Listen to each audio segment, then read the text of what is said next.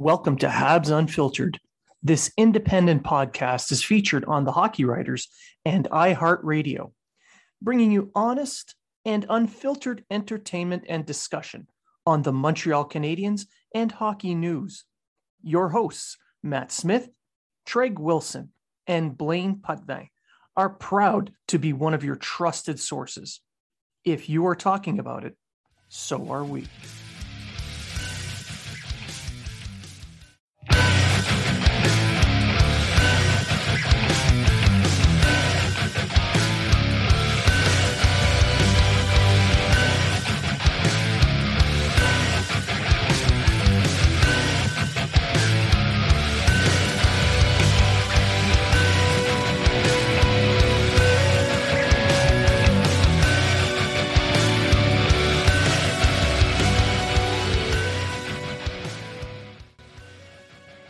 Welcome to Habs Unfiltered.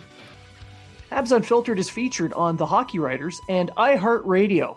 This podcast brings you honest and in depth hockey discussion and entertainment. Our hosts, Matt Smith, Treg Wilson, and Blaine Pudvey, are proud to be one of your trusted sources for Habs and hockey news. If you are talking about it, so are we.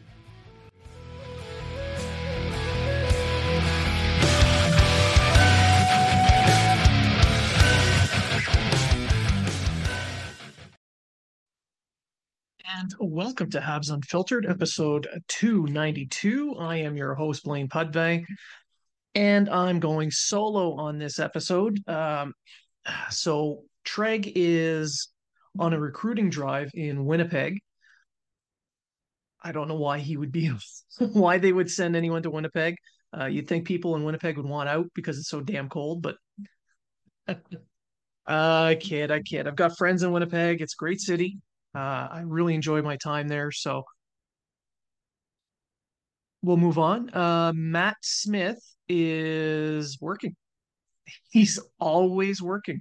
He never quits. He is he is there to defend us at all times. So my co-hosts are unable to join me, so I'm going to do it, go it alone. And basically, I'm just going to talk about the uh, review of the Canadians' last game, and then talk a little bit about the novel that came that came out from uh, Pierre Gervais, the former equipment manager for the Canadiens. So, without further ado, the Flyers game. So Saturday night, the Flyers went to Montreal, uh, and it was an exciting game. Um, it was a high event game, meaning there wasn't a lot of defense. It was back and forth there were there were goals or hits there were it it had everything you needed it to be to be an entertaining game on a Saturday night in Montreal. The fans were wild um, because there was all kinds of things going on. Like I said, so it turned into a really really good night, especially for Cole Caufield, who earned the first star after scoring two goals. The second of which was uh, the goal to tie the game to send it to overtime. And he scored that with only 1.9 seconds left. So eventually the Canadians ended up taking a 5 4 shootout win. But I wanted to go into a little bit about some other aspects of the game. So, like I said, it was a high event game. Uh, defense the Canadiens are still having a difficult time. I mean, you're playing with a bunch of rookies.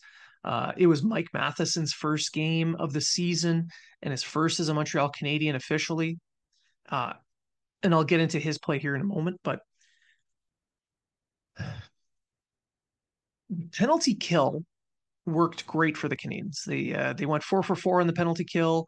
They held the other team to a handful of shots they blocked a few shots. So defensively on the penalty kill as a team, they did well. But they were allowing far too many shots and shot attempts, especially from in close. If you look at the heat map for the Flyers, it was pretty, pretty dark right around the crease. Now, on the other side of that coin, uh, the Canadiens' offense was very good. Um, the transition game is continuing to be a very big source of their offensive play. Um, they got a ton of a ton of chances off the rush, uh, but if you look at the heat map for the Canadians, and this is where I'm starting to feel a little bit more uh, relieved because this is not something that we've seen over the last few years, and that's the heat map for the Canadiens gets really dark around the opposing team's net. It's showing that the Canadians are starting to go to the net more. Uh, I think it has a lot to do with Hughes and Gorton adding players with some size. The players with size are able to withstand the uh, the abuse. They have the strength to get into those areas. Guys like Anderson and Dach and uh, Monahan, they're all going to the net. Gallagher, of course, it goes without saying. Um, but there's more of them going to the net. Slavkovsky, even he was seen in front of the net for the few shifts that he had in the game. Um, but it's it's it's changing the look of the Canadians' offense. Now there's a lot more to be done, but in that game, the the fact that the Canadians had a bit of a cycle, they have a quick strike offense, they're going to the net, they're they're diversifying their portfolio of offense, if you will. Now, on that, talk a little bit about uh, Monahan. I mentioned him. He's he was a big factor in front of the net, especially on the power play where the Canadians went one for four. Uh, the uh, they had five shots on net, missed two. they got a goal out of the deal. So if you're watching the power play, you'll notice that when Monahan's on the power play, he is directly in front of the net and he is consistently in the goaltender's face. Uh, he's creating traffic. He's forcing defenders to cover him, creating even more traffic in front of the net. That opens up space up high, and the Canadiens were able to sustain pressure in the offensive zone during the power play uh, more often than not, which is not something that at the beginning of the season we saw very much of. So the adjustments they're making on the power play seem to start uh, to be paying off. They're starting to anyway if it continues, a one for four on the power play, that's 25%. They can get 20% on the power play by the end of the season. That that'd be okay.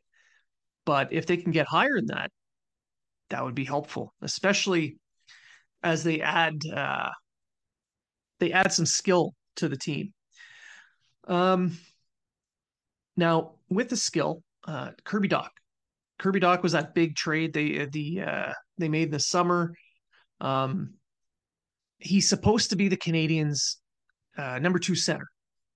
So far, he has proven to become the right winger on the top line with Suzuki and Caufield, and those three have been lights out amazing.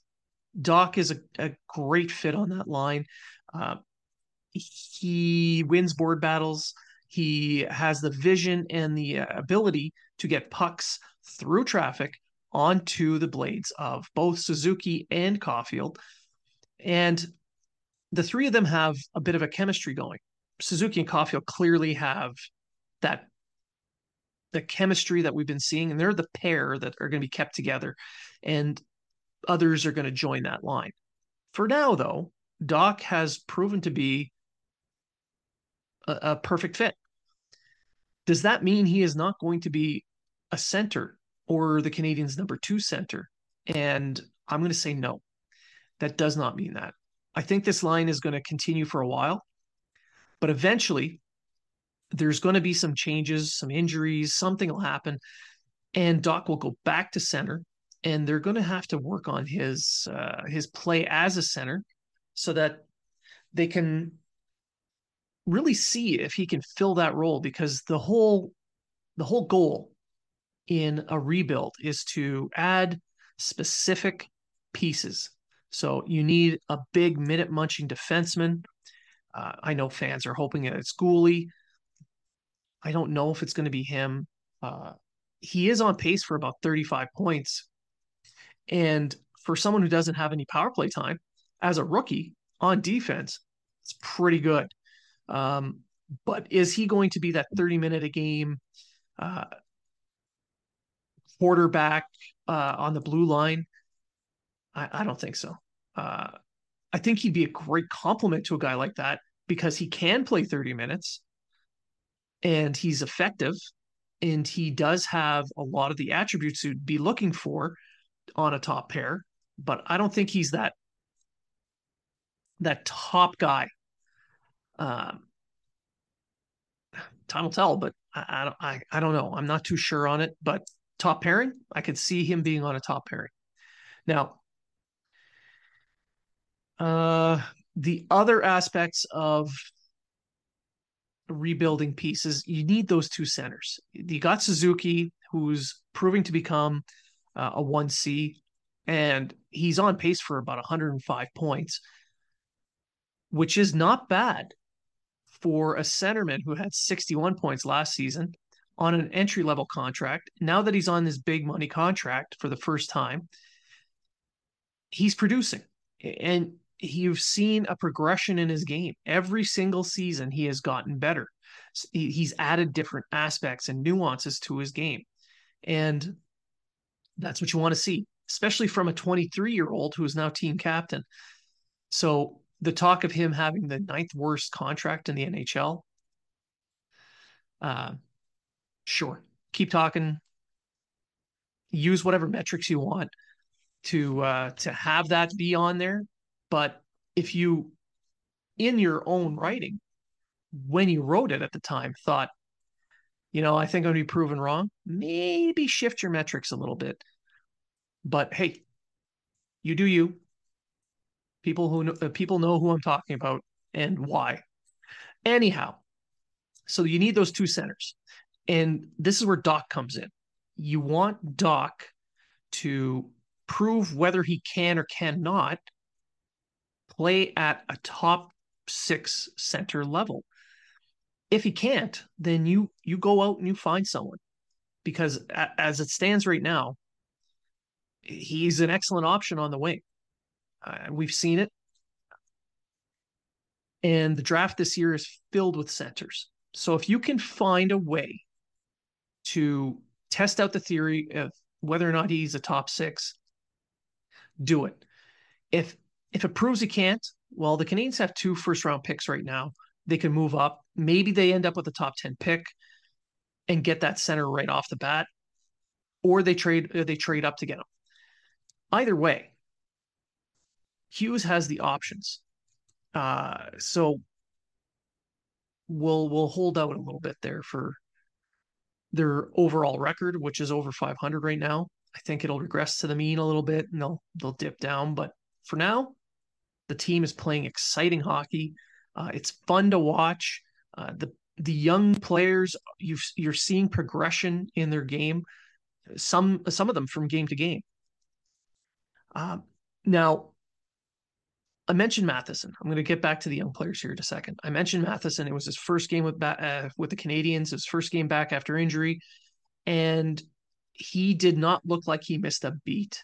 He he was solid. He was very, very solid. And that's what you want to see from a veteran defenseman. He's 28 year old defenseman. He's going to be their their top guy uh, for this season. Now, his overall ice time, and that's that's what I'm kind of wondering about. Like he, for his first game, he still had a decent amount of time. He um, you know, he was around 23 minutes and 57 seconds. That's good. He got a goal in his first in his first game back with the Canadians. A nice goal off a gorgeous feed by Suzuki. You, you saw Suzuki give a shoulder check when he's down below the goal line, uh, and then he he did a spin to get the puck directly onto Matheson's stick, knowing that he was going to be there, and he Suzuki got that pass through traffic. And Matheson just nailed that shot perfectly. And he got his goal. Now, Matheson also took three shots on net. Uh, he he was he was well positioned. He showed that he can move the puck up ice fluidly. He has a good vision. He can pass the puck well. Moving Jeff Petry for him, giving Jeff Petry his uh, his requested trade. I think this is far more than what most people would have expected Hughes to get. And in that trade, and Matheson's showing that a kid from Montreal is excited to be in Montreal. That that kind of the kind of thing where it, it's showing people it's showing everyone else that Montreal is a place to be, a place to play. It's it's attracting people. It's attractive to people. The way they're playing with the locals on the team who are excited and showing that excitement, it's showcasing the team and showcasing the city. It's showcasing the opportunities that this team could provide. Now, back onto the young guys. Now, I mentioned Guhle. He was very good in that game. Uh, he he was consistently in in position. He was breaking up plays. He was making passes up ice. Uh, he was holding the zone in the offensive zone. Uh, they, they continuing the cycle very well. And physically, he took a couple of hits, knowing that he was going to get hit. He was able to brush them off and move the puck up ice but he threw a couple of big hits and one specifically on Laughton where he absolutely leveled him. Laughton needed help to get up and go to the bench. Uh, thankfully, Laughton wasn't hurt. He was just he was just winded because it was it was a heavy hit. Um, and, and that's the kind of play you want to see from Guhle. He he's showing that he can play that veteran type of game. He, he's not he's not making those rookie mistakes. And that bodes well. That's why I believe he could become a top pairing guy, but a complementary top pairing guy. Um, Xhekaj. Jack Guy is continuing to play a good uh, lower pairing uh, minutes kind of play. He, he's he's got more to his game, but so far he's been solid on the third pair. And in this game, uh, he got a couple of shots on net through traffic. Uh, he they weren't big heavy shots, but they were they were put in so that they can create rebounds or opportunities. And that's what you want to see. You want to see shots on net. And he's one of the better producers of shots on net for the Canadians. And he did get into a, a, a little bit of a fight. so Deslauriers from the Flyers decided that Xhekaj's hit behind the net on one of his teammates just wasn't acceptable, even though it was a perfectly clean hit. And I, I hate seeing people fight over clean hits. It's kind of pointless, but nonetheless, uh, Deslauriers challenged him to a fight. Xhekaj took him on. And Deslauriers, being the veteran, knew he was a little bit outgunned when it when, if he had to go toe to toe, throwing haymakers back and forth. So he got in tight. He got Xhekaj moving a little bit, uh, kind of spinning him around, and then he he was able to put the give him a little bit of a shove as they were turning, throwing Xhekaj off and scoring the takedown. So I'd I'd give the win to Deslauriers on that, but Xhekaj's showing that he, he's gaining the respect of the the fighters in the league, and that kind of intimidation factor is going to help the Canadians over the long term the only real issues that I'm seeing stemming from the Canadians in this game, I mean, it's not that it's a massive issue, but it, over the long run, it might be. And that's the over reliance on the top line. The top line is the source of the vast majority of the offense. And Suzuki is being relied on heavily. He led the team in, in uh, time on ice. Uh, it was just over 25 minutes. And I, I realize that there was an overtime in there, but that is a lot of ice time in a 65 minute game. Not that he can't handle it. Clearly, with two assists and the uh, the goal in the shootout that won the game, he he's able to do it. But that's not something you want to see from a top center in the long run. So that's where the that second center that's highly reliable offensively, defensively, kind of like Suzuki. That's why all the best teams have those that one-two punch down the middle. So for now, there's a heavy reliance on Suzuki. He's uh, He's regularly over two, uh, 22 minutes per game, but he was 24 58 in this one. Uh, the good news on all this t- as well is that he was 75% on his faceoffs. And in support to him on up, up the middle uh, was uh, Dvorak. Dvorak played about 19 to 20 minutes, and he was 69% on his faceoffs, which is pretty nice. So overall, the Canadians had a fun, exciting, uh, high in, high intensity, high event game against the Flyers, and the fans, whether the team would have won or not, came away happy, especially after that amazing goal by Caufield at the end of the game, that big one timer off the Suzuki pass, and the goal the Suzuki scored in the shootout. He's just Suzuki's just proving to be uh, to be a real number one center. So the fans are happy. The team won a game was it perfect? No. There's there's stuff to work on. Yes. But you can be happy with the process. It's showing that St. Louis has a plan in place and it's working. Now,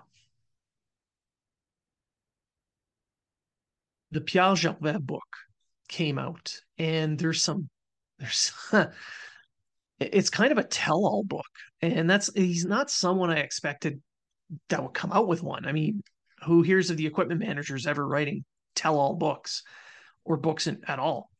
But uh, he did, and he had some doozy stories in there. Now, this is a guy who was with the Canadians from 1986 until last season. He had two Stanley Cup runs with this team, won twice. They he had the third one there in 21. Uh, they lost that one. So he's two and one in the finals with the Canadians. he's seen a lot of players come and go. He had nothing but praise for Saku Koivu.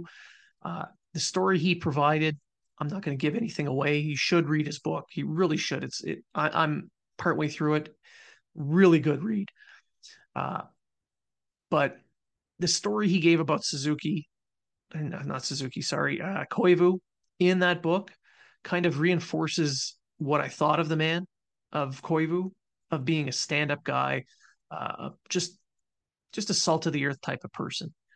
And you, you love seeing that, especially someone who was the captain of the team for 10 years, one of the longest terms. Uh, him and Jean Béliveau were the longest termed captains in the history of the franchise. And you want those classy types of people.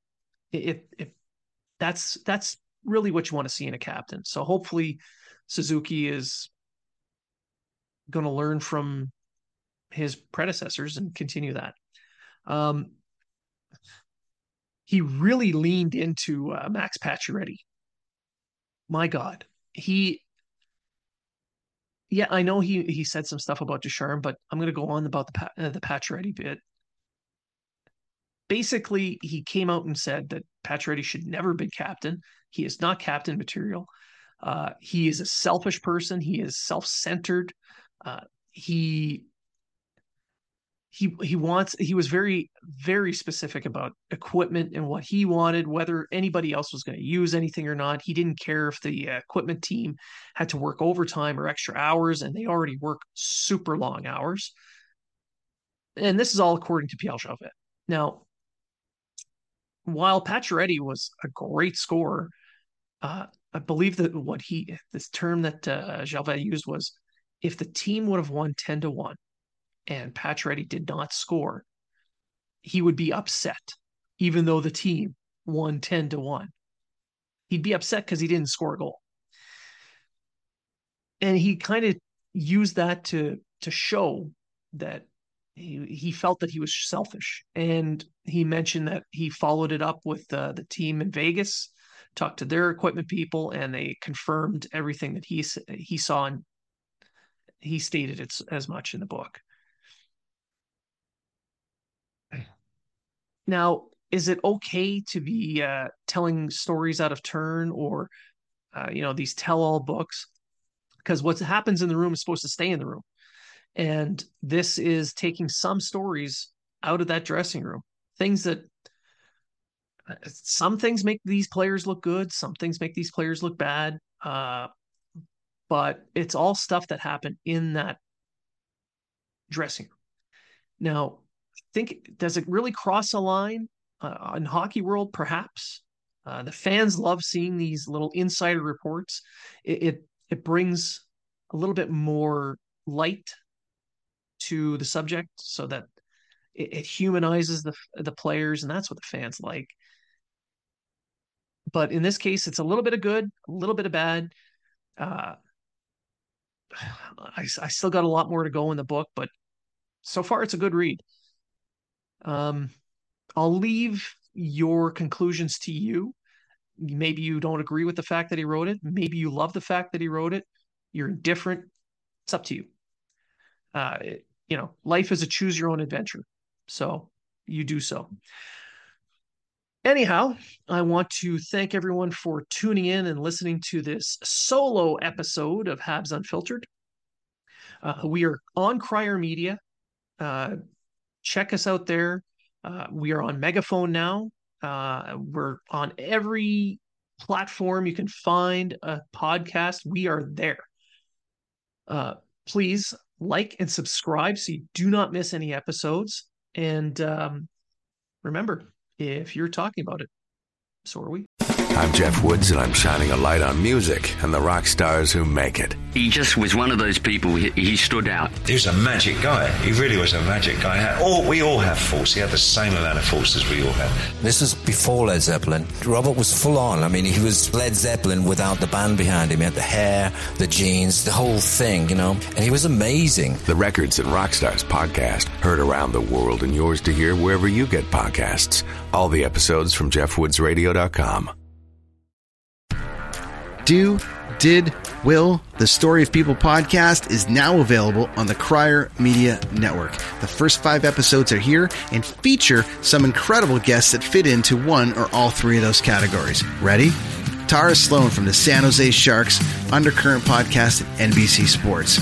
Marianne Iveson from Iveson Voice and the Let's Take This Outside podcast to talk about the world of outdoors as well as voiceover land. Ariana Hunsicker, future Canadian Paralympic swimmer, already winning tons of awards for this country. Scott McGregor from the Hot Wallet podcast to dumb down the world of crypto, Bitcoin, and NFTs so you don't have to. And Jackie Holowati from Climate Pledge Arena in Seattle, Washington, the first net zero carbon certified arena on the planet. Wherever you get your pods, wherever you watch your pods, and on the Crier Media Network.